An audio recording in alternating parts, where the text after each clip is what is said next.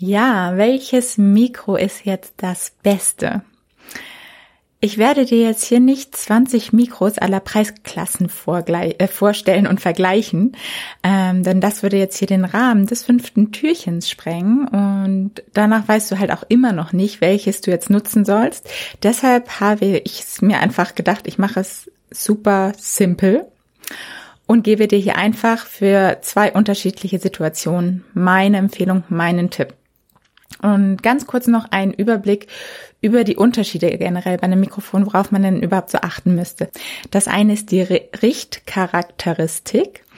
Die Richtcharakteristik gibt an, aus welcher Richtung das Mikrofon Töne aufnehmen kann. Also zum Beispiel klassisch ist meistens nierenförmig und dann wird es halt nur von vorne aufgenommen. Es gibt aber auch noch Formen, wo halt gerade bei einem Interview, wenn man zusammen an einem Tisch sitzt, es von allen Seiten ähm, der Sound aufgenommen werden muss. Aber wenn du alleine aufnimmst, ist meistens nierenförmig der bessere, die bessere Wahl.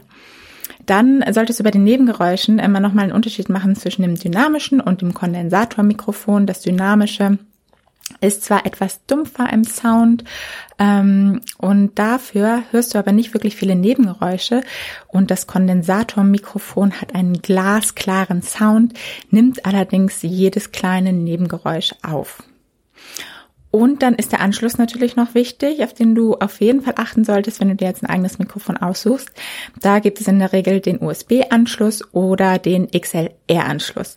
Der XLR-Anschluss wird nämlich an ein Mischpult angeschlossen, ähm, quasi nochmal dazwischen geschlossen zum Computer, wo du dann halt richtig professionell den Sound nochmal optimieren kannst wo ich sage, es ist absolut für den Anfang nicht notwendig. Ich nutze das auch nicht.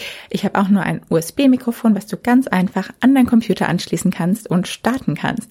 Also mein Tipp für zwei unterschiedliche Situationen einer Aufnahme.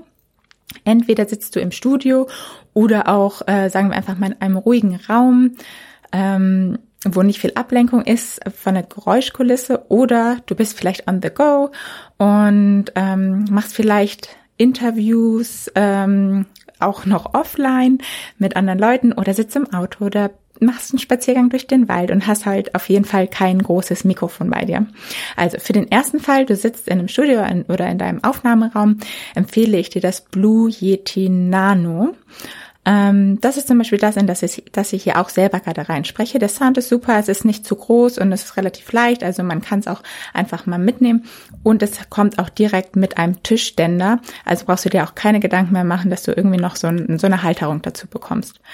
Und wenn du den zweiten Fall hast, du bist unterwegs, da kann ich immer ein super Lavalier-Mikrofon empfehlen. Das ist das Rode Smart Love Plus. Und ähm, das kommt nicht ganz vom Sound an ein äh, Tischmikrofon dran in der Regel, aber es ist auf jeden Fall mit Abstand das beste Ansteckmikrofon, was ich kenne und auch wirklich ein super Sound. Alle Links dazu findest du auch nochmal in den Show Notes. Also hab einen tollen Tag.